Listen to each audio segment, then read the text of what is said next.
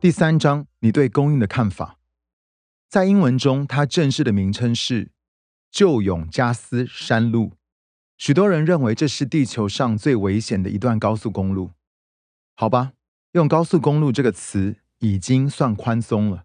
这条从玻利维亚首都拉巴斯到安第斯山脉的科罗伊科，长四十英里的路线，基本上只是一条碎石子路。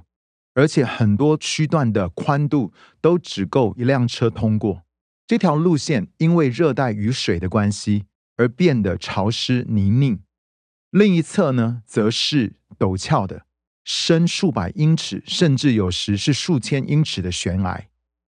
我有没有提到这条路没有护栏？这条崎岖破烂的小路在当地有一个绰号，也就是“死亡之路”。理由非常充分。因为平均每年有两百多人在通往这条道路上的卡车、小汽车和公车上摔死。根据我所看过的影片，最可怕的部分不是在于它有一边是陡坡，而是两边。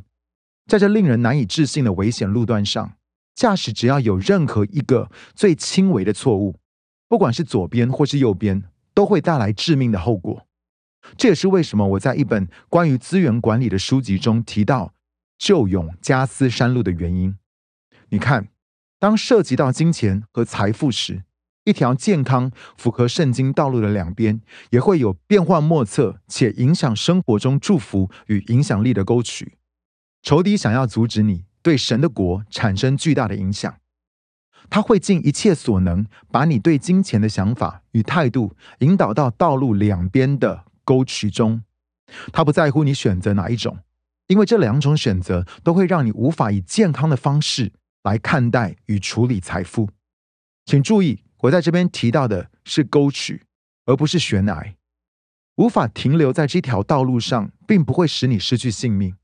这跟玻利维亚死亡道路上转错方向不同，因为这不是单行道，你可以恢复并且回到健康管理的这条道路上。这两种沟渠思想是贫穷心态与致富的唯物主义心态。这两种错误心态的背后都藏着一个共同的灵，准确的说，是一个古老阴险的邪灵。我们将在本章后面提到并斥责这样的邪灵。现在，让我们来探索一下这两种危险性心态，你就能够确认自己是否陷于其中之一。贫穷心态。贫穷的誓言在基督徒中其实有一段很长的历史了。事实上，从有教会开始，基督徒们就向上帝保证他们会一直贫穷下去。这是出于我们可以理解的原因。毕竟，耶稣告诉富有的少年官，如果他想要进到永生，就要变卖一切的家产，不是吗？耶稣不是说骆驼穿过针眼比富有人进天国容易吗？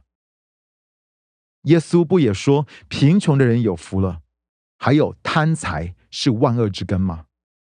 嗯，不，并非如此。我们稍后会谈到这些常见的错误引用。实际上，许多基督徒仍然深信，在世上太成功或是拥有太多物质财富的基督徒是不合宜的，而且是完全不敬虔。许多人深信自己是透过生活中的贫困来赢得上帝的信任，但这些假设是真的吗？符合圣经吗？让我们称之为贫穷的思维模式。尽管在教会保守主义的教科书中，这被冠以美好的禁欲主义的名称。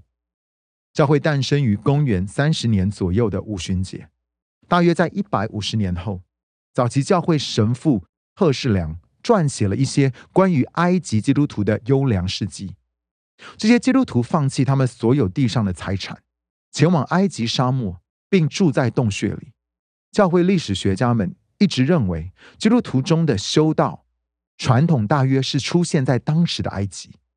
今天，埃及沙漠里遍布着修道院的古老遗迹和血居基督徒的聚集地。直到今日，埃及仍有一些活跃的修道院。大约一七年之后，圣方济亚西西将禁欲主义的神学提升到另一个层次。他教导贫穷是一种美德。在中世纪方济会的著作《圣方济与贫穷女士的神圣交流》中，作者想向圣方济宣称，他想要与贫穷这位女士结婚。我们发现，圣洁的贫穷是所有美德的基础和守护者。我们听说你，也就是贫穷，是美德之后。某种程度上，我们从经验中也看到了这一点。圣方济最终建立了以自己姓名所命名的修道院规章。直到今日，加入方济会仍然需要立下持守贫穷的誓言。这种心态根源于一种假设，也就是物质财富在本质上是邪恶的，或者它们具有强大诱人的吸引力，以至于我们不可能拥有它们却不被其腐蚀。这样的信仰与诺斯底主义的古代异端相去不远，是一种二元论的哲学。他们认为所有的物质都是邪恶的，只有灵魂才是善的。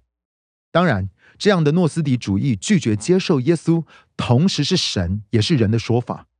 他们认为耶稣不可能同时是神也是人，原因是因为所有的物质都是邪恶的。我不是说圣方济与他的追随者是诺斯底主义论。但我的意思是，